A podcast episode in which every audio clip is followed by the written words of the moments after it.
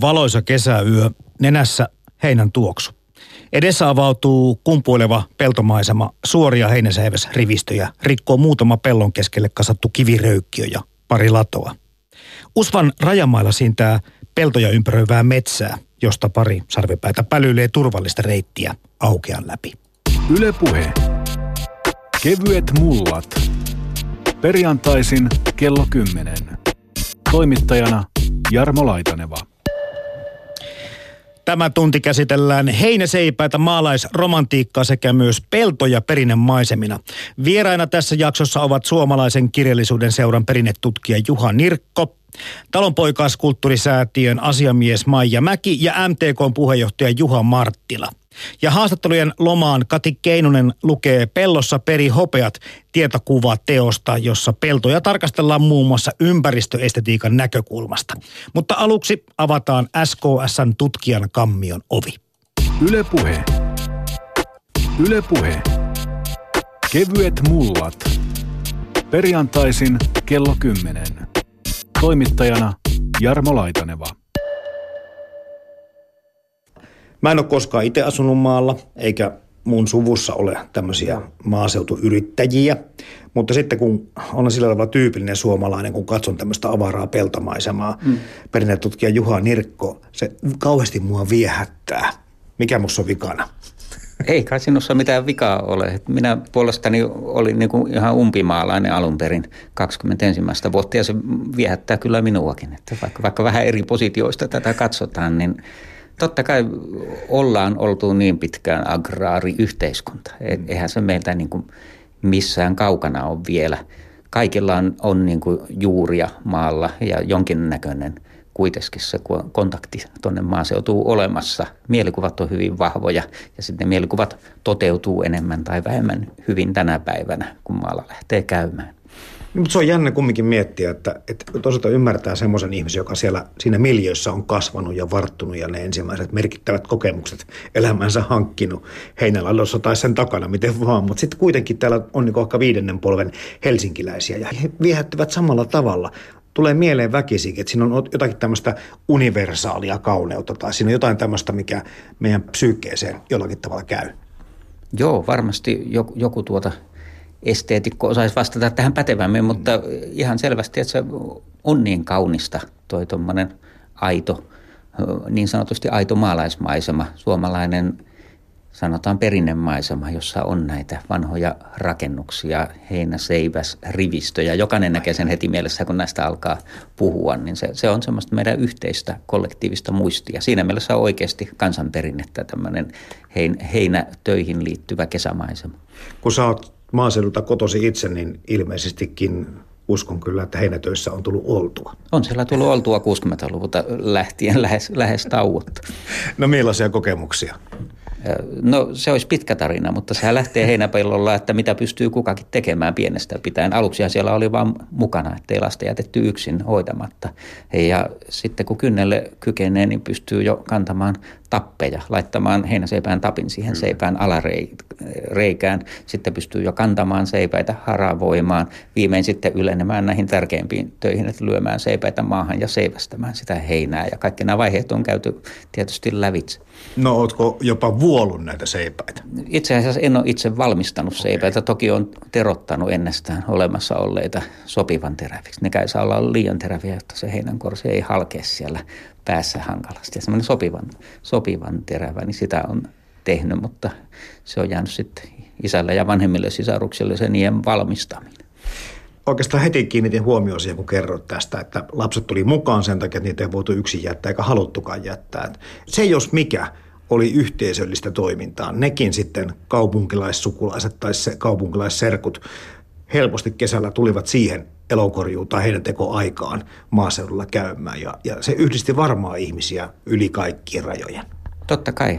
Siinähän tota, minunkin nuoruudessa vielä oli se vaihe, että oli paljon näitä ihan maalta lähteneitä sukulaisia. Että se oli niin kuin odotettiin, se oli se kesän piristys meille maalaisille ja sitten semmoinen, mä en tiedä mikä se oli niille kaupunkilaisille. Varmaan toivon mukaan se oli heillekin semmoinen vaihtelu, että kun se kesäloma tuli, niin ilman muuta odotettiin, että tullaan sitten sinne maalle ja siinä asu, asukin kaupunkilaisserkut ja tädit tietysti jonkin aikaa ja osallistuivat talon töihin. Ja se oli semmoista molemminpuolista vaihtelua tietysti, että tärkeä on tämä sosiaalinen puoli siinä myöskin. Peltosanaa on käytetty useissa eri kielikuvissa. Ehkä yleisimmin on käytetty arkikielen ilmaisua elää kuin pellossa. Alkuperäiseltä merkitykseltään se tarkoittaa huoletonta yltäkylläisyyden elämistä. Nykyään painotus on muuttunut ja ilmaisu merkitsee lähinnä välinpitämättömyydessä rypemistä.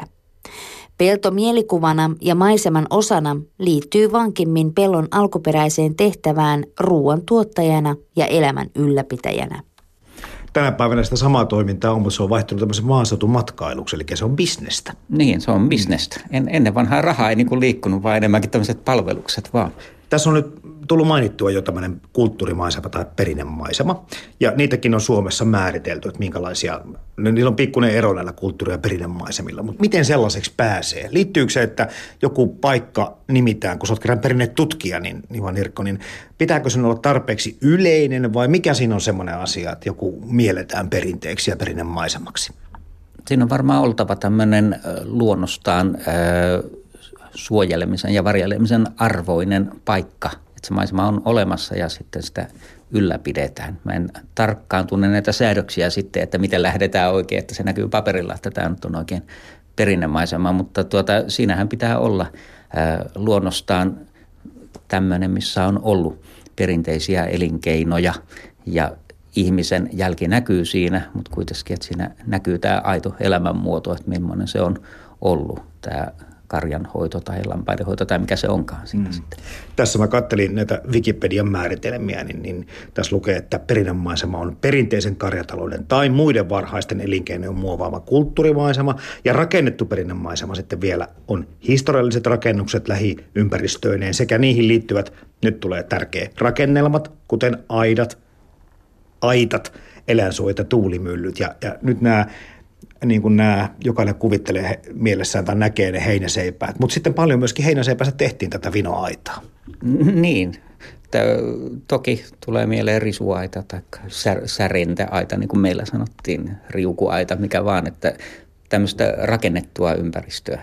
Se on, siinä on paljonkin tämmöistä ihmisen tekemää jälkeä, joka oikeastaan tekee sen maiseman. Että rakennettu perinnömaisema on hyvä termi ja varmaan joku tiukka luontoihminen sanoisi, että eihän sitä enää olekaan muuta kuin jollakin tavalla rakennettua, usein rakentamalla pilattua, mutta parhaassa tapauksessa vielä ra- rakentaenkin hyvännäköisenä säilynyttä maisemaa. Ei se ihme toisaalta just ole, kun, kun jos siinä on niin valtavasti ihmisiä ollut mukana, että se edelleenkin meidän silmään miellyttää, koska se on aika monelle meille lähtökohta. Joo, Joo, siihen on omakohtainen se kosketuspinta, Kyllä. muistikuva lapsuudesta hyvin monella – vanhempien jutuista ainakin. Että nämä aina inno, ehkä monella nuorella on semmoinen, että vanhemmat innostuu, kun näkevät heinäseipää ja pakottavat katsomaan sitä. Voihan se olla näinkin. Niin kuin varmaan itsekin on syyllistynyt samaan, että katsokaa, kun tuolla on hienoja heinäseipäitä, että ne, ne niin kuin kolahtaa. Mutta kyllä mä väittäisin, että niissä on objektiivisesti ottaen, niin jotain, se vetoaa semmoinen suora rivistö. Ihminen on ollut puuhakas ja pannut toimeksi ja seivästänyt nämä heinät. Jossakin tuota, taisi olla Remu Aaltosen poikavarjoiselta kujalta, niin hän, hän käy hienoa dialogia parin poliisin kanssa ja tuota, arvelee heille, että taidatte olla maalta. Ja se on ihan, että maalaiset on ihan okei, mutta jos sä oot niitä, jotka on jättänyt heinät pellolle mätäneen, niin niitä mä en dikkaa. Mainiosti kiteytetty. Joo, ymmärrän ihan hyvin. Tota, sitten tässä, miksi se miellyttää silmään, niin sitähän on tutkittu, että siis avaramaisema kaiken kaikkiaan ja sitten korkealta varsinkin, kun ihminen näkee pitkälle. Tämmöinen panoraama maisema, niin se psykologisesti miellyttää meidän silmää. Ja muista vaan jostakin lukeneeni ainakin semmoisen teorian, että miksi on kehittynyt ihmisille tämmöinen avaran paikan en nyt voi sanoa kaipuu, mutta, mutta miksi hän korottaa mielellään sen näkymän sitten tärkeäksi tai merkitykselliseksi, niin on myöskin se, että sieltä näkee vaaran tai lähestyvän pedon tai vihollisen mm. paremmin. Mm. Eli se on niin vahva ja vuosituhansien evoluution muovaama vietti. On. Mielellään katellaan niin kuin vähän ylempää, avarammasta Joo. näkökulmasta. Se on hieno tunne, kun tuntee, niin kuin, että hallitsevan. Mä näen tuon tuolla ja tuon tuolla, että tämmöisen ison maiseman. Niin se on kyllä aika vetoavaa katsoa tämmöistä tota, ava, avaraa. Vähän niin kuin tuosta No niin, niin kuin havukkaan ajattelijakin sanoi, että pitää katsoa vähän laajemmasta näkökulmasta. Niin ja miettii tämmöisiä, varsinkin tämmöisiä vähän isompia tiloja tai tilojen päärakennuksia, niin ainahan ne oli mäelle tai kummulle tehtyjä, jos sitä talolta näkyy jo mm. aika valtaosa sitä omasta pellosta kenties. Kyllä vaan, se on ihan totta. Itsekin olen istunut jossain kansatieteen peruskurssilla, jossa näytettiin Seurasaaressa olevia näitä ää, maatila maatalokokonaisuuksia, mitä siellä on. Ja sitten näytettiin niistä valokuvia alkuperäisistä paikoista, mistä ne on tuotu, niin ne on täysin erilaisessa ympäristössä ollut. Että ne on usein ollut just aukean paikan keskellä, hyvin näkyvällä paikalla, peltoaukealla ja näin. Että tota, se, se on kuulunut olla sillä tavalla. Kyllä se, kun muistelee jotain tämmöistä ihan kansakoulun lukukirjasta, mä ehdin käydä kansakouluakin vähän aikaa aikoinaan, niin tota, siellä on just se, että on talo, jonka ympärillä on ne pellot. Mm.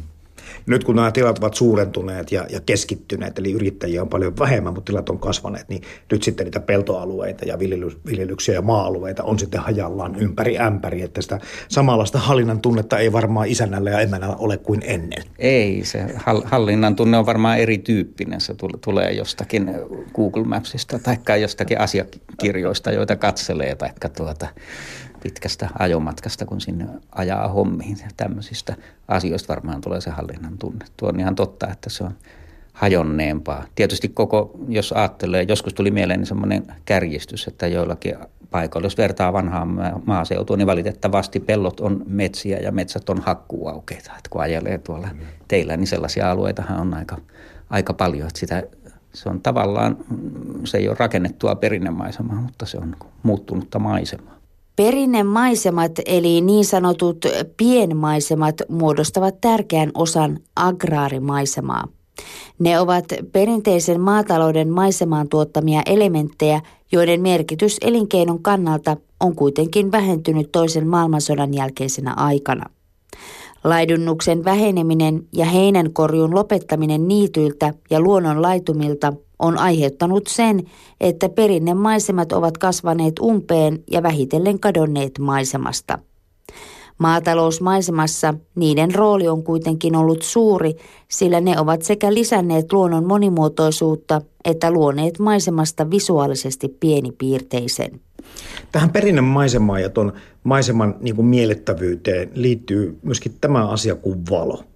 Tämä yötön yö, yö valoisuushan vaikuttaa muun muassa meidän marjojen tai viljakasvien tai muiden makunkin.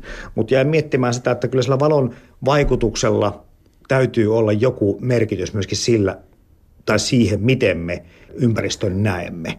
Ja nyt kun ajattelet tätä tilannetta, no nythän siihen monta kertaa autolla törmäys satut olemaan kesäyöllä, varsinkin aamuyöstä tuolla tien päällä, ja se usva on siellä, ja monta mm. kertaa niitä sarvipäitäkin sitten sattuu näkemään siellä pellolla ja muuta. Sitten tulee vähän semmoinen niin kuin epätodellinen olo. Mm. Eli se valon merkitys tähän näiden perinnemaisemien ja meidän niin kuin mieleemme, sen täytyy olla ihan merkittävä. On se merkittävä, että jo Frans Emil Sillanpää kuvaa esimerkiksi teoksessa ihmisiä suviyössä, niin hienosti sitä, että mitään tämmöistä varsinaista kesäyötä tuskin onkaan, että on vaan se tämmöinen hämärtyvä hetki uusvineen ja kaikki ne, ja sitten taas lähtee jo se uusi päivä siitä, että se on totta, että siinä ei edes ole yötä sillä tavalla, kun joku pimeämmältä seudut kotosi oleva ajattelee, että yö pitäisi olla, niin siinähän ei edes ole sitä.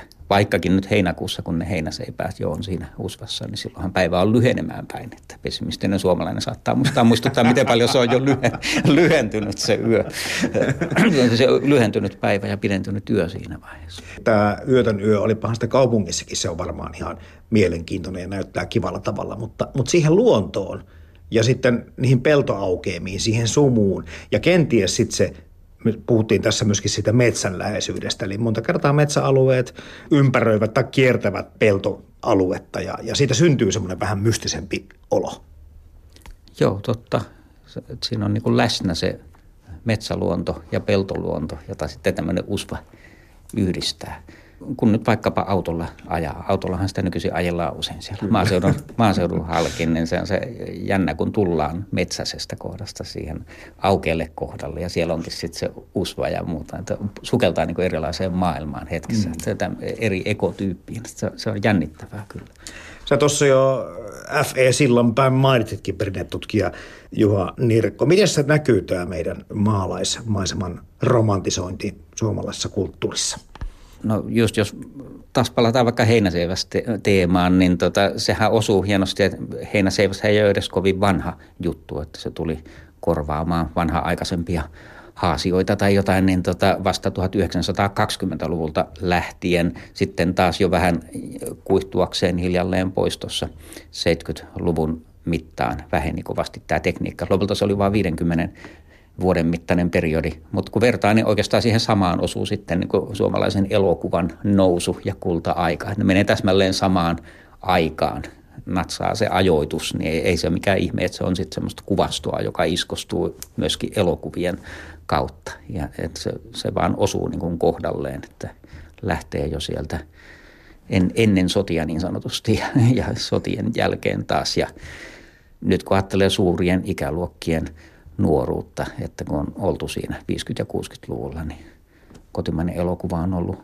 voimissaan ja lapsena on oltu siellä heinäpellolla. Siinä niin todellisuus ja sitten tämä, se, sen pohjalta tehdyt fiktiiviset tuotteet, ne elää niin semmoilla rinnakkain ja tänä päivänä niitä muistelee jo semmoisen vähän niin kuin samana kokonaisuutena. Niin tähän mutta nyt ei liity oikeastaan tähän aiheeseen tai tukkiaisromantiikka, mutta jos nostetaan nämä Suomi-filmit tai Suomi-elokuvat ja väkisinkin sitten Tauno Palo ja Ansa Ikonen, et cetera, vähän Tapsa Rautavaarat ja muut, ehkä vähän myöhemmin, mutta kuitenkin siitä koko kuvastosta tulee tämmöinen heinälaton romantiikka ja semmoinen niin oikea aito Suomi mieleen. Joo, kieltämättä. Se on semmoinen käsite se heinälaton romantiikka vaikka se on niin usein, että heinälato-kohtauksia noin elokuvallisesti ajatellen, niin niitä ei oikeastaan ole, että ne, se niin kuin pistetään poikki, kun siinä ollaan Joo. ladossa. Aletaan kuvata puunlatvoja ja musiikki muuttuu toisenlaiseksi. Mutta meillä on niin kuin vahva käsitys, että mitä siinä oikeastaan sitten tapahtuu. Mutta miten sä, tota, miten sä ajattelet tästä perinnetutkijalla tästä asiasta, että me ihannoidaan tai ajatellaan tämmöistä tiettyä aikaa niin kuin aitona Suomena? Koska ei tässä ole mitään muuta aitoa kuin se jatkuva muutos. Liittyykö se kenties sit sitten sodan jälkeisen niin kuin nousukauteen, että silloin oltiin myöskin henkisesti vahvoilla ja koko kansaa yhdisti uuden tekeminen, rakentaminen? Kyllä, liittyy ihan varmasti. Kaikessa yksinkertaisuudessaan niin tämmöinen pieni ja siinä tilanteessa – yhtenäinen kansa tai kansa, jolta vaadittiin sitä yhtenäisyyttä, niin porukalla mentiin ja syntyi tämmöisiä niin sanottuja isoja kertomuksia ja yhteisiä muistoja. Et ne henkilökohtaisetkin muistot on osa sitä isoa kuvaa siinä. Pystytkö antaa helposti anteeksi se, kun joku sitten sanoo, että se oli sitä aitoa Suomea, oikeaa Suomea? No täytyy siihen aito-sanaan suhtautua silleen niin kuin kulttuurirelativistisesti, että tuota, se on aito asia, että me muistellaan jotakin. Ihminen muistaa väärin ja valikoiden totta kai. Jos ihminen kertoo kertomuksen elämästään, se on fiktiota eikä faktaa, koska se on tiettyjen valintojen tiedostettujen tai tiedostamattomien summa, mutta se on ihan aito muistelus silti. Että mä pistän sen sanan aito ehkä vähän lainausmerkkeihin ja tarkasteluun itsessään. Aitoa elämäähän tämä on yhtä kaikki. Se on aitoa muistelua joka tapauksessa ja sen pohjana on aitoja asioita. Mutta ainahan se on, kun menneeseen katsotaan, niin siinä niin halutaan valita tiettyjä asioita ja unohtaa toisia. Että se on, kyse on valinnoista. Maanviljely on ollut ihmisen monituhatvuotisessa kulttuurihistoriassa taitolaji, jossa menestymiseen on tarvittu käytännön toimien ohella myös mystiikkaa ja rituaalisuutta. Ennen maallistumistaan pelkäksi aineelliseksi resurssiksi pelto oli myös uskonnollisen merkityksen annon kohde. Pellon kasvuvoiman haltuunottoon sisältyy myyttistä aineesta, jota sukupolvet toisensa jälkeen ovat siirtäneet erottamattomana osana työperinnettä. Monet ennakoimattomat tekijät ovat olleet vaikuttamassa sadon määrään ja laatuun. Ennen maataloustukia vain viljelijä ja viljelijän kollektiivinen talousyksikkö, perhe- ja kyläyhteisö vastasivat työssä onnistumisesta ja niistä toimista, joilla lopputulokseen voitiin vaikuttaa. Tämä ehkä vanhan kansan myöskin tämmöinen viisaus on se, että, että tyytyväisyys ja onni syntyy niin kuin työnteon kautta. Eli sun pitää tehdä asioita, että sä saavutat jotakin ja vasta se työnteon tuloksen jälkeen sä voit sitten tuntea itse onnelliseksi tai tyytyväiseksi. Ja kai tähän aikaan jollakin tavalla liittyy se kritiikki siihen, että tänä päivänä sitten kun se elämä on paljon helpompaa suhteessa, työtä tehdään vähemmän ja, ja meillä on enemmän hmm. sekä omaisuutta, materiaalia että muutakin tämmöistä mahdollisuuksia, niin, niin ikään kuin me saadaan liian vähällä asioita. Mutta sitten kuitenkin me ollaan onnellisia. Niin, voi olla näin. Hyvä juttu, että osataan olla onnellisia, vaikka on liian helppoakin. Että se, se ollaan sillä tavalla opittu olemaan onnellisia, vaikka on lokosat oltavatkin. Mm. Mutta se on totta, että se, se ei mene tämmöisen niin kuin su, suuren draaman kautta, että onnea voi kokea, kun on ensiksi ollut hemmetin epäonninen ja asiat olleet kurjasti. Että, tota, mm. Vaikka tietysti ajattelisi, että silloinhan se vasta oikein on onnellinen, kun on selvinnyt jostain kauheista koettelemuksista, mutta tota, ihan hienoa, jos on semmoinen tilanne, että ei tarvitse olla edes niitä koettelemuksia. Nyt puhuttiin tuossa aikaisemmin tästä maatilamatkailusta. Jos ajatellaan tilannetta, että nythän sinne vapaaehtoisesti voi mennä. Ja joissakin perinnetilollahan edelleenkin ylläpidetään heinäseipäitä, että ihmiset mm. pääsee kokemaan. Ja sä voit tehdä muutaman tunnin sitä taas, niin kuin sanottua, lähteä kaupunkiin tai mitä tahansa, pelaa videopelejä sen jälkeen, jos ahdistaa. Mitäs luulet, Juhan Erko, jos, jos tästä nyt yhtäkkiä siirrettäisiin 100 000 kansalaista tuohon 50- tai 60-luvulle taliko käteen tai mitä muuta tekemään, niin mitenköhän selviäisivät? No kyllähän pienellä harjaantumisella varmaan joten, jotenkuten menisi niin kuin päivä ja viikko, mutta en tiedä sitten vuoden ympäri. Tässä muistellaan menneitä ja kaivataankin tiettyjä aikoja, niin, niin mikä on perinnetutkijan fiilistä? Se on aika paljon puhuttu laajalti näistä asioista ympärillä ja ilmiöistä. Miksi meillä on sitä aikaa ja heinäseipäitä ikävä. Se on niin miellyttävä esine, noin esineinä, sekä tyhjänä että täyteen seivästettynä, että sitten rivi niitä, kun niitä katsoo siellä maisemassa. Että kyllähän se on jotenkin vetoava kapistus. Niin toisaalta se miellyttää enemmänkin se varmaan se, että se heinä on siinä.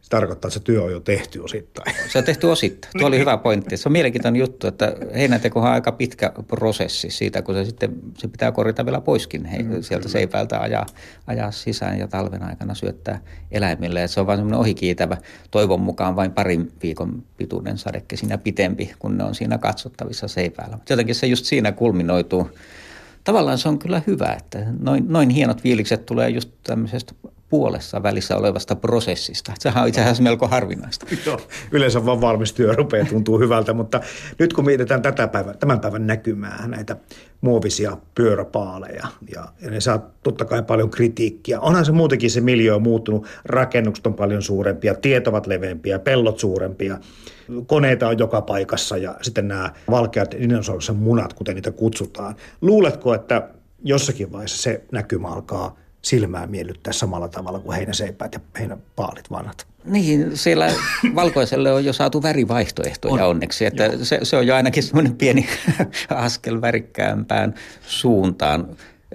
on ajatellut ihan samaa, kun rivi tämmöisiä tuota, munia näkyy siellä, että tottuukohan noihin silmä koskaan, mutta kyllä kai se on tottunut. Sitten vaan miettii sitä niin kuin elinkeinon kannalta, että hienoa, että täällä tehdään duunia ja vielä, vielä tämä on niin kuin meneillään. Ja toisaalta, jos heinäseipäitten se kausi kesti noin 50 vuotta, niin voihan se olla, että tuo maatalousteknologia kehittyy niin paljon, että sekin jää välivaiheeksi. Niin, en sitten tiedä, että syökö lehmät digitaalista heinää, että miten, miten se tapahtuu. Suomalaisen kirjallisuuden seuran Perinnetutkija Juha Nirkon jälkeen ääneen pääsee samaa aihetta jatkuvuuden kannalta tarkasteleva taho. Puhelimessa on talonpoikaiskulttuurisäätiön asiamies Maija Mäki. Ylepuhe. Kevyet mullat. Perjantaisin kello 10. Toimittajana Jarmo Laitaneva. Talonpoikaiskulttuurisäätiö osa varmaan tuntee nimeltä, mutta en usko, että kaikki tuntee, koska puhutaan kumminkin ehkä jo semmoisesta jollakin tavalla menneestä ajasta tässä tilanteessa. Mutta minkälaista talonpoikaiskulttuuria teidän säätiön Maija Mäki edi, edustaa ja ylläpitää? Joo, tosiaan talonpoikaiskulttuurisäätiö, niin sillä on jo aika pitkät perinteet. Eli, eli me ollaan vuonna 1938 perustettu säätiö, joka lyhyesti kuvattuna niin toimii elävän maaseutukulttuurin hyväksi. Eli meillä niin kuin yhtenä suuntana, toiminnan suuntana niin on se, että vaalitaan perinteitä. Voi sanoa, että ehkä semmoinen tyypillisin meidän toiminnan muoto on tosi pitkään ollut tämmöiset perinteisen rakentamisen kunniakilvet, joita on jaettu ympäri Suomen tämmöistä hyvää talonpoikaiskulttuuria ja sen henkeä edustaville rakennuskohteille. Mutta sen lisäksi, että meillä on tämmöistä hyvin niin kuin perinteisiin nojavaa toimintaa, niin meidän tarkoituksena on myös luoda uutta ja tutkia ja, ja edistää uutta talonpoikaiskulttuuria. Ja se sitten, että mitä se uusi talonpoikaiskulttuuri on, niin se sitten onkin jatkuvasti keskustelun alla ja, ja koko ajan mietitään uudenlaisia tapoja lähestyä tätä talonpoikaiskulttuurin määritelmää. Niin, kulttuurista tulee tietysti mieleen jollakin tavalla kuitenkin se, että se edustaa jotakin semmoista pysyvyyttä. Ja nyt kun mietitään, että kaikki muuttuu kovin nopeasti ja, ja se mikä on nyt ei tunnu välttämättä samalla tavalla, ainakaan ihmismielessä kulttuurilta. Joo, kyllä vaan, että, että tietysti niin kuin ehkä tämmöisessä talonpoikaisuudessa on niin kuin joitakin semmoisia elementtejä, jotka tuntuu, että ne pysyy ja voi sanoa, että, että ehkä niiden niin kuin ilmaisumuodot muuttuu sitten ajassa eteenpäin. Että, että meille semmoisia niin kuin oivalluksia on tuottaneet semmoiset asiat kuin vaikka yhteisöllisyys, mikä liittyy esimerkiksi kylämäiseen asumiseen. Sitten toisaalta esimerkiksi vuoden kiertoon liittyvät mm. asiat, joka on ollut niin kuin vahvat talonpoikaiskulttuuria niin kuin leimaava asia, niin siihen, siihen tavallaan löytyy aina uusia näkökulmia myös siinä niin kuin nykyhetkessä, paitsi sitten menneisyydestä. Erilaiset käden taidot, omavaraisuuteen liittyvät semmoiseen itse tekemiseen ja, ja semmoiseen ähm, tietyllä tavalla semmoiseen itsenäiseen yrittämiseen liittyvät asiat, niin, niin ne on sellaisia, jotka, jotka tavallaan on läsnä meillä tässäkin ajassa, mutta ovat olleet läsnä myös sitten siellä entisaikojen talonpoikaiskulttuurista. Voisin kuvitella Maija Mäki, että siinä on kyllä vähän haastetta, koska tämmöinen perinteinen kombinaatio, että hevonen edessä ja takana aura ja mies, niin tota, sen, sen heti ymmärtää, että hei, tämä on tätä talonpoikaiskulttuuria. Mutta nyt kun pannaan tähän näin tämmöinen robotisaatio, digitalisaatio ja muut, niin mm. miten nämä nyt niin kuin keskustelee ja, ja vaikuttaa tähän nykyiseen tai tulevaan talonpoikaiskulttuuriin? Joo, kyllä ne niin kuin mun nähdäkseni ovat, ovat läsnä, että, että miten me tuolla säätiössä ajatellaan talonpoikaiskulttuuria, niin se on myös semmoista luovaa ja kekseliästä. Eli että ei, ei tavallaan tarkoitushakuisesti pysytä vanhoissa menetelmissä, jos jotain uutta ja innovatiivista tulee sen, sen asian tilalle. Eli, eli se tavallaan niin kuin voidaan seurata aikaa monessakin suhteessa teknologioissa ja ja tavoista vaikka viestiä tai, tai näin, mutta että silti sieltä löytyy sieltä takaa se semmoinen talonpoikaiskulttuurin henki. Mutta että se tosiaan sen tunnistaminen, niin se, se vaatii välillä semmoista pohdintaa ja mietiskelyä, että, että miten, miten tietyt ilmiöt tässä ajassa liittyy siihen talonpoikaiskulttuuriin. Tässä jaksossa on puhuttu paljon myöskin siitä, että kun heinäsepätä kaivataan, niin moni kaipaa aitoa, oikeaa Suomea. Onko olemassa talonpoikaiskulttuurilla – jotain sellaista vuosikymmentä tai aikaa, josta tätä perinnettä eniten voisi vaikka ammentaa? Niin, toi on itse asiassa aika, aika haastava kysymys. Mä luulen, että se riippuu pitkälti myös vastaajasta, että mi, mihin hän tavallaan sijoittaa tämmöisen jonkinlaisen talonpoikaiskulttuurin äh, niin kuin kultaiset ajat ja hetket. Et mä luulen, että nykyihmiselle niin, niin se helposti menee ehkä nostalgisesti sinne 1950-luvulle, johon tavallaan niin kuin meidän muistitieto ylettyy. Mutta et sitten jos itse niin kuin ajattelee sitten tätä vielä hiukan pidemmälle, niin, niin se tietynlainen talonpoikaiskulttuuri hahmottuminen, niin kyllähän se pystyy vetämään vaikka sinne ihan keskiajan vuosiin asti, eli talonpoikaisen asumisen ja, ja viljelyn ja tietynlaisen tämmöisen hallinnollisenkin järjestelmän synty aikoihin asti. Että, että se tietysti riippuu tavallaan aina, että mitä, mitä ilmiötä haluaa sieltä löytää esille, mutta että varmaan tämmöisessä arkipuheessa niin, niin mennään sitten sinne 1900-luvun puolen välin tienoille muistelemaan semmoista mennyttä ihanaa aikaa. Sen toisaalta myöskin ymmärtää, sotien jälkeen on suuri helpotuksen tunne ihmisillä ja mm. se varmasti se onni tulee sitäkin kautta. Kautta myöskin näiden ikään kuin yhteiskunnallisesta uudesta noususta ja yhteisöllisyydestä ja siitä nousukaudesta, mikä rakentui, niin siinä on kyllä semmoisia elementtejä paljon. Ja totta kai kulttuurin ja viihteen mukaan tuleminen ja, ja he ruvettiin kuvaamaan sitä aikaa elokuvissa ja muualla. Niin sen jotenkin ymmärtää, että siinä on paljon semmoista hohtoa. Kyllä, joo, ne, se tavallaan se lähteistö, mitä meillä on jo siltä ajalta käytettävissä, niin se on niin monipuolista ja tunteisiin ja sydämeen käypää, että ne hetket ajoittuu sitten sinne suuntaan. Meille suomalaisille niin tärkeässä maalaismaisemassa olennaista on peltojen muodostama avoin tila. Valtakunnallisesti arvokkaiksi maisema-alueiksi luokiteltujen 156 kohteen yhteenlasketusta pinta-alasta yli 40 prosenttia on viljelysmaata. Myös kulttuurihistoriallisissa ympäristöissä pellot ovat keskeinen maisemaelementti. Koska pellot ovat sen maiseman osa, joka eniten muuttuu vuoden aikojen mukaan, ne luovat myös vaihtelevuutta ja rytmiä suomalaiseen maisemakuvaan. Värisävyjen vaihtelevuutta luo myös viljalajikkeiden kirjo. Peltomaisemien umpeutuminen uhkaa siten myös suomalaisten keskeisiä maisema-arvoja. Niin kun miettii tätä just kokonaisuutta, miten monista asioista tässä on kysymys, kun heinäseipätä vaikka tätä aikaa kaivataan, mm. mutta se kaipuu varmaan kohdistuu aika paljon laajempiin asioihin.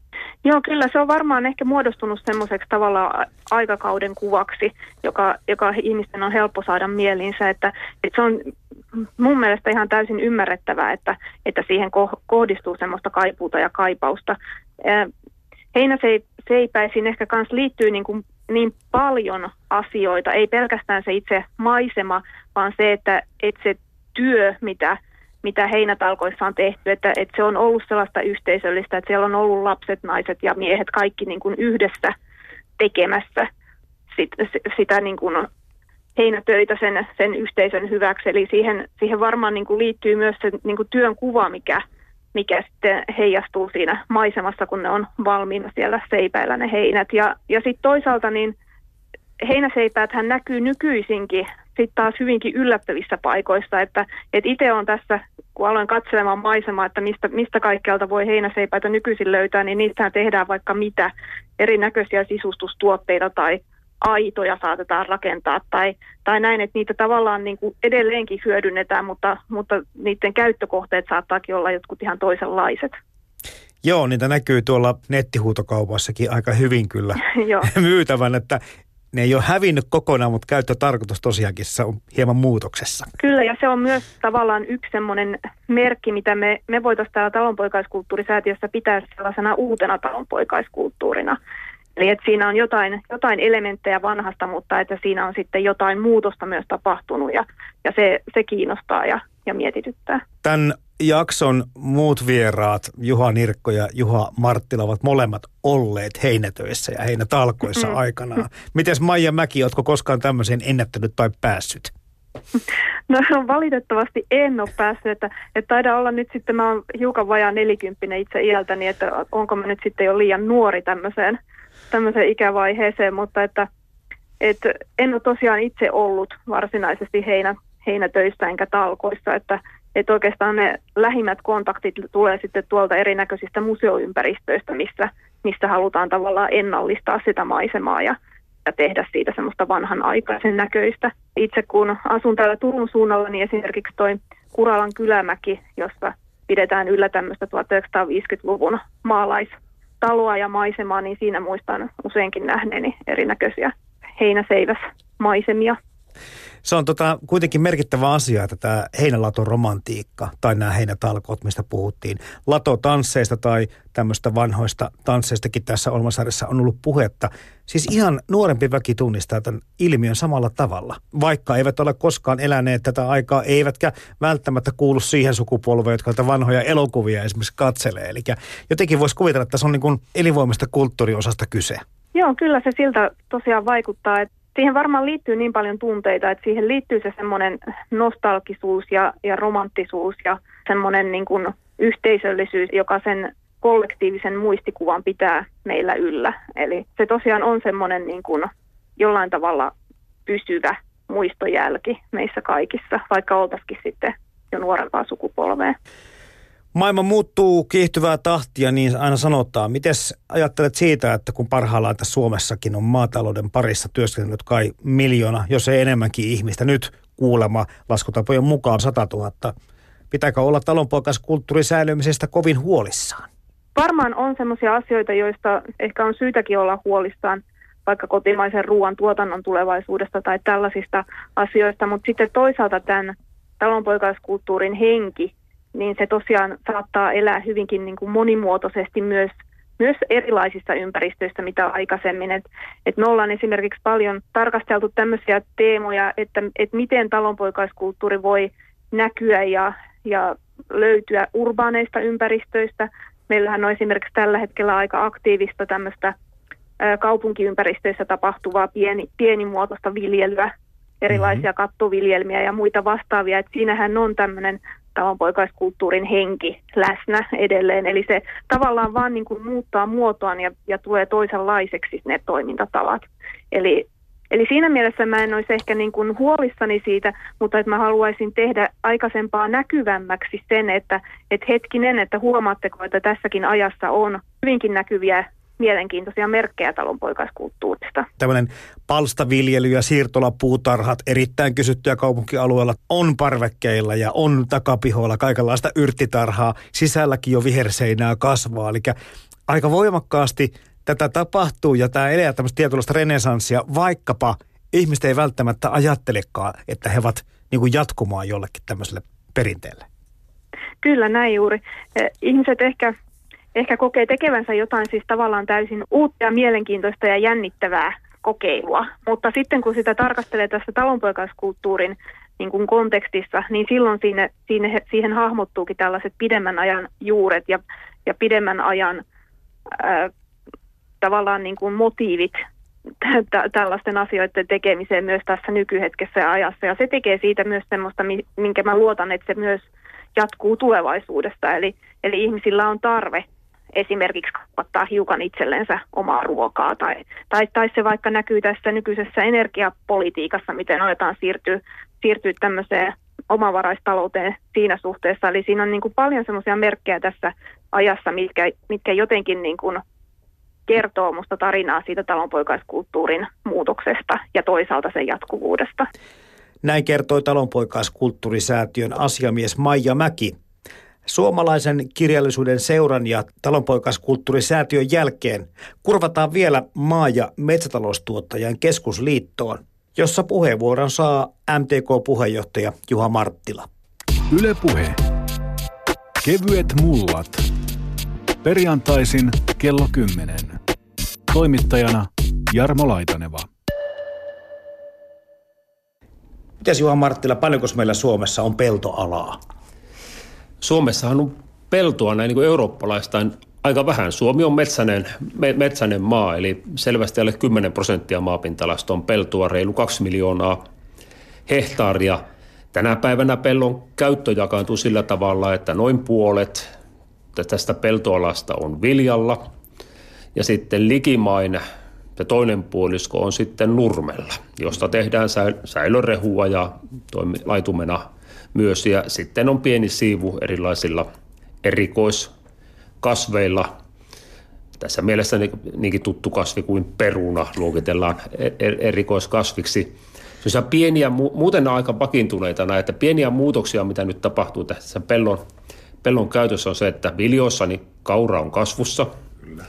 Ja sitten näitä uusia on, on tuota tulleet, josta ehkä eniten puhetta on ollut tästä härkäpavusta, jonka ala kasvaa aika rivakkaa vauhtia, on jo suurempi kuin peruna-ala. Ja sitten toinen tämmöinen uusi tulokas kasvava on kumina. Joo, eikö Suomi ole aika valtava suuri kuminan tuottajamaa? Joo, Suomi ja oikeastaan yksi suomalainen yritys on ihan täällä kuminan maailmankaupassa niin johtava, maailman johtava yritys. Hieno juttu, eli jos joku on ihmetellyt näin syksynä, saa aika ruman ruskeita, kun ne, tähän menetään kuminapelto ruskeaksi, ruskeaksi, tuota, tummakin ruskeaksi ennen puintia, niin nämä, nämä on yleensä kuminaa, että se ei ole mitään jouto maata, vaan hieno vientituote. Ja kyllä sitä kuminapellosta lähtee semmoinen aika upea, upea tuoksu myös. No onko tullut sitten suuria muutoksia? Tuossa kerroit jo, että vajaa 10 prosenttia Suomen pinta-alasta on tätä peltoa. Ja me tiedämme totta kai tämän Suomen historian ja tämän haasteellisen maaston ja sijainnin, mutta onko meillä ollut peltoa aikaisemmin vähemmän vai enemmän? No tämä peltoala on historian saatossa tuota vaihdellut, että jos nyt lähdetään oikein kaukaa liikkeelle, niin peltoviljelyhän Suomessa on ollut tuhansia vuosia. Yllättävänkin kauan. Tattari varmaan oli se ensimmäinen kasvi, mutta sitten tämä peltoviljelyhän kuitenkin eh, ehkä Etelä-Suomen parhaiden maide, maille se oli, että muuallahan aika pitkälle, pitkälle mentiin. Se oli kaskiviljelyn aikaa, oli tämä kaskikulttuuria. Sitten rehukarjallehan hommattiin luonnon laitumilta. Eli sitä peltoa oli pyhitetty niin viljalle ja sillä parempi. Ja se iso muutos tapahtui sitten tuossa 1800-1900-luvun vaihteessa, jolloin tuota peltoala alkoi, alkoi tuota kasvaa ja pellolla alettiin tuottaa myös rehua ja silloin nähtiin iso, muutos ja tuossa 1900-luvun alussa niin peltoala alkoi hipomaan jo kahta miljoonaa hehtaaria, eli aika lähellä nykyistä peltoalaa. Sitten se iso mullistus tapahtuikin sotien jälkeen, jolloin menetettiin hyvää maatalousmaata paljon, paljon tuota tuonne silloiseen Neuvostoliittoon ja siitä menikin, menikin varmaan se lähemmäs 20 vuotta, ainakin 15 vuotta, että peltoala taas nousi sille e- entiselleen. Sotien jälkeen raivattiin paljon peltoa, perustettiin uudistiloja, monenlaisia jopa tuonne keskelle suota, eli peltoa tuli sotien jälkeisenä aikana semmoisiin paikkoihin, missä pelto ei koskaan ollut ollutkaan. No sitten taas peltoala 60-luvulla lähti pienenemään, peltoja paketoitiin, oli tämä pakettivillitys, taas tultiin pykälä, pykälän verran alaspäin. Ja nyt sitten viimeisen 20 vuoden aikana niin peltoala on hieman lisääntynyt, peltoa on, on raivattu lisää. Suurin syy on se, kun nykyaikaiset koneet vaativat isoja peltolohkoja, että siellä mahtuu työskentelemään tehokkaasti. On tehty tätä. Ja myös tilan rakenteen kehittyminen on ajanut siihen, että on uutta pellon tarvetta. Toisaalta peltoa on vähän metsitetty, mutta ehkä ennen kaikkea niin infrastruktuuri alle jäänyt kohtalaisen paljon. Nyt peltoala on hienoisessa kasvussa ollut viime vuodet. Joo, toi sotien jälkeinen aika, nousukausi voisi sanoa tällä tavalla, profiloituu siihen samaan aikaan Suomi niin kuin yhteiskuntana avautui, heräsi, alkoi menestyä. Sattuuko tämä tämä aika jollain tavalla semmoiseen, nyt kun nostalgisoidaan heinäseipäitä, niin onko tällä kaikella tekemistä keskenään?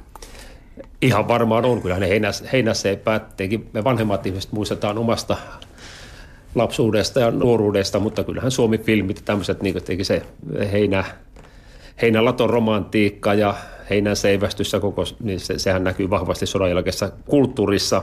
Silloin sotien jäl, jälkeenhän perheet oli isoja, väkeä oli paljon. Tuolla maaseudun kylillähän oli elämää. Siellä oli paljon lapsia, paljon nuorisoa.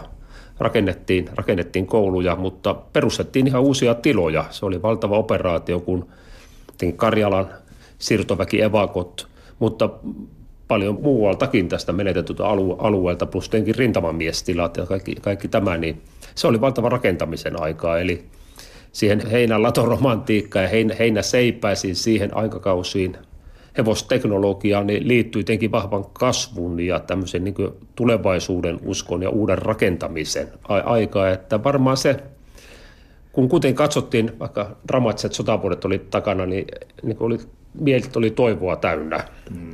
uuden kasvun aikaa, niin kyllähän se oli aika sillä varmaan, vaikka aineelliset puitteet oli niukat, niin, niin jäänyt mieleen hyvänä aikana. Pellot ja laidunmaat olivat pääosin kylän välittömässä läheisyydessä. Maatiloilla tehdystä työstä muodostui katsojalle kuva tekijöiden huolellisuudesta ja heidän sisäistämistään kauneusarvoista. Kyntö ja niittojälkeä ihailtiin. Maisema ja pelto olivat ennen kaikkea fyysisiä kokemuksia. Maalaiselämä oli työntekoa. Raskaasta ruumiillisesta työstä ja sen tuloksista syntyi pellon kokemus. Visuaalinen maailma liittyy saumattomasti työntekoon ja sen tuloksiin. Luonnollisesti pellon kuvaan vaikutti myös luonnon rytmi. Vuoden aikojen vaihtelu opetti elämän ja kasvun yhteyden. No meillekin ikään kuin tälle sivusta katsojille se näyttäytyy samanlaisena tämmöisenä romanttisena ja hyvinvoinnin ja kasvun aikakautena. Mutta onko se taas, jos sä katsot niin kuin MTK sisältäpäin vaikka tätä toimintaa viljelijöiden ja tällä alalla työskentelevien silmiin, niin onko jotain semmoista aikaa, mitä itse yrittäjät Kaiholla muistelevat? No ei, ei, ei, ei taatusti. Pitää ajatella, että silloin tuota, maa- maatalous työllisti lähemmäs miljoona, miljoona suomalaista. Tänä päivänä alle 100 000 riittää, 50 000 tilaa, eli tämä tuottavuuskehitys on ollut, ollut valtava. Ensin tuli traktori, pieniä traktoreita, mutta ne olivat ihan jotain muuta kuin hevosiin verrattaessa, niin siitä se lähti ja tämä teknologian muutos ja rakennekehitys on ollut valtavan nopea. Kyllä minäkin olen heiniä, heiniä seivästänyt ja siinä oli, oli jotain hyvää, että kun 70-luvulla, siinä lopullakin vielä, niin kun sitä väkeä oli – oli, oli tuota, sukulaiset Ruotsiin muuttaneet, Etelä-Suomen muuttaneet, tulivat kesälomalle ja olihan se valtava yhteisöllinen tapahtuma. Mutta sitten muistan myös ne ajat, kun väki alkoi vähenemään ja oli tuota pitkä sarka edessä kaadettua heinää ja kahteen mieheen alettiin sitä seivästämään, niin en minä muistele sitä tilannetta ollenkaan niin kaiholla. On se todella hyvä, että meillä on nämä tehokkaat koneet ja hommat sujuu tehokkaasti, koska pinta-alat on myös isoja tänä päivänä. Eli siitä on romantiikka kaukana. Kyllä siitä, siitä on romantiikka kaukana ja se säiden, säiden tuota, niin kuin armoilla oleminen, että kastuvatko kuivat heinät ja kaikki tämä, niin kyllä se aika stressaavaa oli, mutta toisaalta se heinäladon tuoksu, tuoreen heinän tuoksu, se yhteisöllisyys, mikä liittyy siihen, että väkeä on paljon koolla, niin se on se hieno, hieno puoli mikä kyllähän sitä seipästäisi, jos olisi 20 henkeä sen pitkän saran päässä porukalla lähdettäisiin tekemään, niin kyllähän yksi viikonloppu rattosasti menisi, mutta se olisi varmaan ihan riittävästi. Mutta tässä MTK-puheenjohtaja Juha Marttila, kun sanoikin tässä, että miljoona ihmistä työskenteli silloin maatalouden parissa alkutuotannossa, ja sitten hyvin, hyvin monet jo kaupunkiin muuttaneet tai muuten vaan kyläyhteisössä asuvat ihmiset kävivät kesäisillä pellolla auttamassa. Olipahan sitä mikä tahansa talkoo tai muuten vaan tilanne päällä, mutta se, että, että aika monella ihmisellä todellakin on paljon kokemuksia siitä itse toiminnasta, kun mentiin sinne. Ja kyllä se tuoksu ja kaikki se ilmapiiri, niin se varmasti vaikuttaa. Kyllä, kyllä. Ja se oli, sanotaanko uusilla näin mä itse sen tulkitsin, että uusille kaupunkilaisille muutama vuosi taaksepäin niin kun maalta kaupunkiin muuttaneille, niin se oli, se, se oli siihen aikaan vielä se tapa rentoutua palata vähän, vähäksi aikaa juurille ja tuota, viettää kesälomaa ja käyttää niitä lapsuudesta opittuja taitoja, jotka kaikilla, kaikilla siihen aikaan vielä oli, olivat, mutta, mutta aikansa, aikansa kutakin. Tietenkin se oli sitä, sitä tuota vanhan kulttuuria, vanhan te- teknologiaa, josta häntä päätä, että muutos oli sitä, kun tultiin 80-luvulle dramaattinen, mutta silloin tulikin ihan sopivasti niin paljon paljon uutta teknologiaa. Tässä puhut jo, tuli isommat pellot ja, ja koneet yleistyvät ja tiet samalla levenivät ja rakennukset ovat nykyaikaistuneet ja heinäseipät vaihtuivat sitten pikkuhiljaa näihin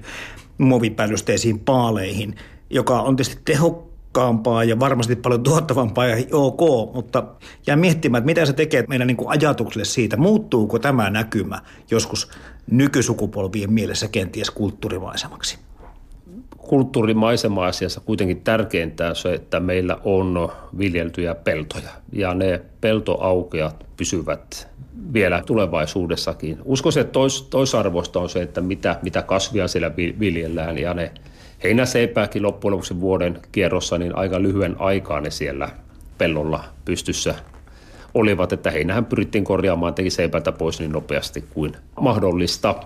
Mikä on tärkeää myös, niin jotenkin rakennus kanta, mikä liittyy tämän maaseutun rakentaminen näihin villetyn peltomaisemaan, suomalaisen kulttuurin maisemaan, niin mielestäni on erittäin hieno asia, että Suomessa myös maatalouden rakentamissa kiinnitetään huomiota rakennusten ulkonäköön.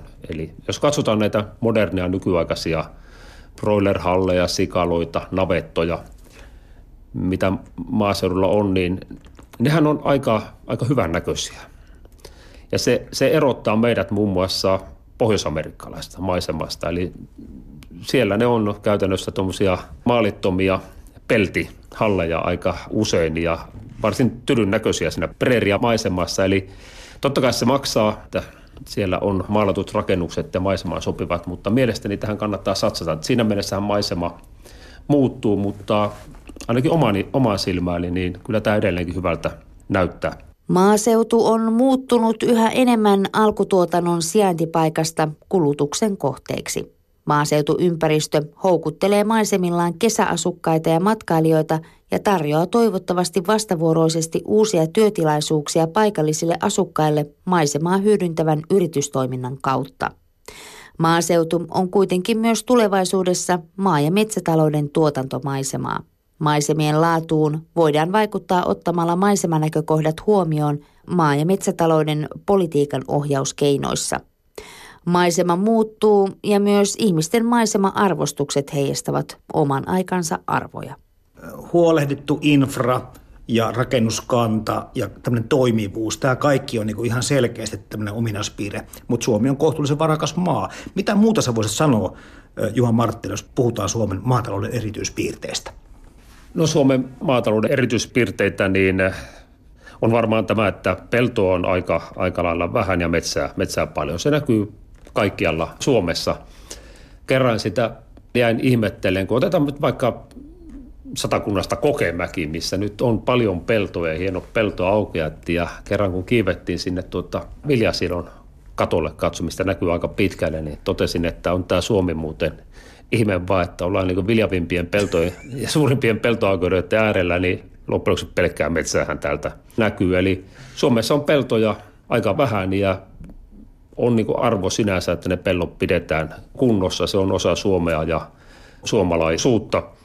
Sitten karjavaltastahan tämä meidän maatalous on niin suuressa osassa Suomea, varsinkin Itä- ja Pohjois-Suomessa. Niin hienoahan olisi, että niitä laiduntavia eläimiä nähtäisiin vielä tulevaisuudessakin. Ja sitä pitää pohtia ja kehittää malleja, että, että se karja olisi kesäaikaan ja miksei talvellakin ulkona ja nä- näytillä. Ja kun tuolla navetassa vierailee melkein missä tahansa, niin sillä se lypsyrobotti taitaa olla, jos vähän yhtään enempää lehmää siellä on. Eli tämä digitalisaatiokin liittyy sitten, voisin kuvitella, että jos on nuorempaa väestöä enemmän, enemmän maatalousyrittäjinä ja koulutettua, niin se on ehkä helpompi tämä digitalisaatio omaksuva ja ottaa käyttöön.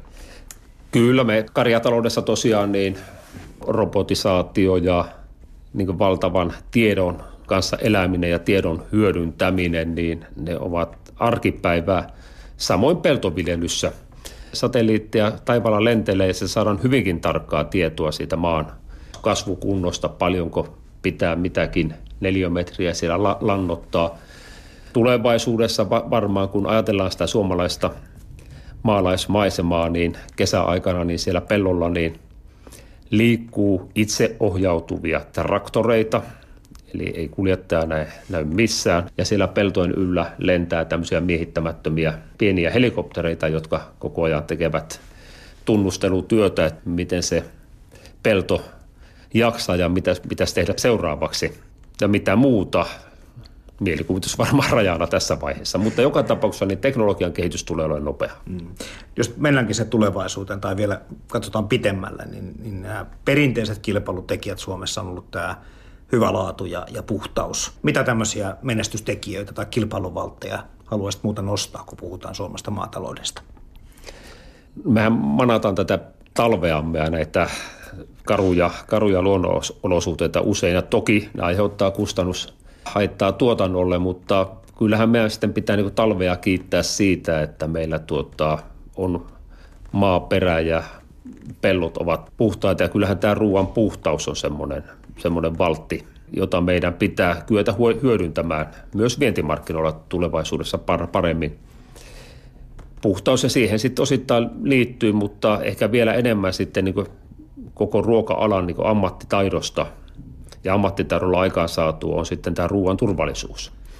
Eli sitä puhdasta pellon satua niin ei, ei myöskään jatkovaiheessa pilata, ei pilata antibiooteilla tai hormoneilla tai millään, millään tämmöisillä doping aineella, vaan reilulla pelillä niin tuotetaan puhdasta ruokaa ja olen vakuuttunut siitä, että tässä niin ruokakriisien maailmassa, jossa jatkuvasti tulee jotain uutta kriisiä tietoomme, niin tämä ruoan puhtaus ja turvallisuus niin nousee vielä arvoon arvaamattomaan. Hei, oliko sillä MTK-puheenjohtaja Juha Martti jotakin tekemistä tällä, tällä keskiyön auringolla makuun? On sillä, on sillä tekemistä aika monenkin kasvin kohdalla ja sehän liittyy yleensä aromeihin. Eli ehkä kaikkien parhaiten tulee esille maustekasveissa, joita jos Suomessa tuotetaan kilo jotain tuotetta sillä keskiyön auringon alla, niin Etelä-Euroopasta pitää olla 10 kiloa, koska ne pitoisuudet on niin paljon laimeampia. Tämä on tosiaankin ihan tosiasia, että tämä valon, valon määrä vaikuttaa tuotteen, tuotteen makuun ja eiköhän tästäkin saada saada tuota sitä lisäarvoa vielä suomalaiselle ruualle tulevaisuudessa. Hyödyntämättömiä mahdollisuuksia on todella paljon, että ei se, ei se, se ei ole pelkästään tämä kumina, joka, joka nyt maailmalla mainetta liittää, vaan muita, muita vastaavia on tulossa. Jos näitä paaleja, näitä muovipaaleja, mitkä on tosiaan näitä seipäitä korvannut, ajattelee, niin siinäkin on varmaan niin kehitystä tapahtumassa. Tämän kesän upea trendi on ollut, ollut tuota se, että monessa paikkaa olen nähnyt, että on, on sinisiä ja valkoisia paalimuoveja käytetty ja sitten kun paaleja on koottu yhteen, niin siinä on tehty erilaista tilataidetta, joka tuota, istuu erittäin hyvin tähän Suomi 100 itsenäisyyden juhlavuoteen muun muassa todella isoja Suomen lippuja, jotka saa kätevästi muotoiltua, jos on, jos on tuota valkoista ja sinistä paalimuovia käytettävissä. Ja tässä on vain mielikuvitus rajana, koska värejä, värejä tänä päivänä löytyy. Ne ovat oman aikansa, ne kerätään pois ja luodaan vähän niin kuin pilke silmäkulmassa myös koko ajan tätä uutta perinnettä, jota ehkä tämän päivän lapset sitten joskus aikanaan kaiholla muistelevat, että oli, oli ne paalit muuten aika hienoja siellä pellolla. Niin ja yksi kanssa tämmöinen tuore innovaatio näkyy olevan näissä rintasyövän tukikampanja, missä sitten näitä pinkkejä paaleja oli. Ja se sai kyllä sellaisenkin yleisön hyväksynnän, jotka muuten pitävät rumina noita paaleja. Kyllä nimenomaan, ja tämmöisiä kampanjoita varmaan tullaan näkemään, ja toivottavasti nähdään tulevaisuudessakin. Eli niillä voidaan myös viestiä jostain tärkeästä asiasta, joko pilkesilmäkulmasta tai sitten vakavaa asiaa eteenpäin vieden. Ylepuhe. Kevyet mullat. Perjantaisin kello 10. Toimittajana Jarmo Laitaneva. Tässä jaksossa äänessä olivat viimeisimpänä MTK-puheenjohtaja Juha Marttila, äänessä myös suomalaisen kirjallisuuden seuran perinnetutkija Juha Nirkko ja talonpoikaiskulttuurisäätiön asiamies Maija Mäki. Ja tuossa haastattelujen välissä Kati Keinonen luki Pellossa perihopeat tietokuva teosta. Siinä oli vähän tämmöistä ympäristöestetiikankin näkökulmaa viljelty.